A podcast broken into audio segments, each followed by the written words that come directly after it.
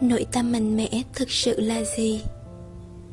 Nội tâm thực sự mạnh mẽ không phải ở chỗ chinh phục được những gì, mà là có thể chịu đựng được những gì. Nội tâm thực sự mạnh mẽ không phải là đi tranh giành đấu đá, mà là có thể chấp nhận được trái ngang cuộc sống này. Nội tâm thực sự mạnh mẽ, bất kể là người khác tán dương hay làm tổn hại mình, đều bình tĩnh tiếp nhận. Bởi vì họ biết rõ, người khác bình luận thế nào là góc nhìn của người khác, không phải là bản thân chân thật của mình. Nội tâm thực sự mạnh mẽ sẽ không bị những thứ bên ngoài làm dao động.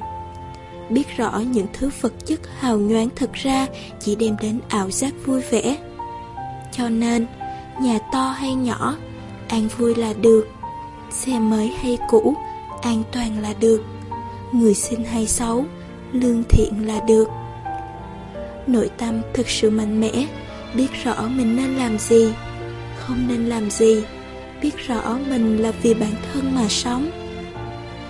Cuộc sống này đầy những bon chen, cám dỗ, mỗi bước đi luôn cảm thấy rất áp lực, khó khăn.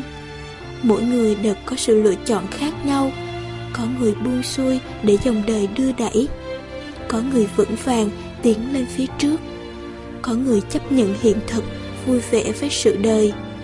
Dù chọn con đường nào, cũng cần có nội tâm mạnh mẽ để tận hưởng cuộc sống, một đời không hối tiếc.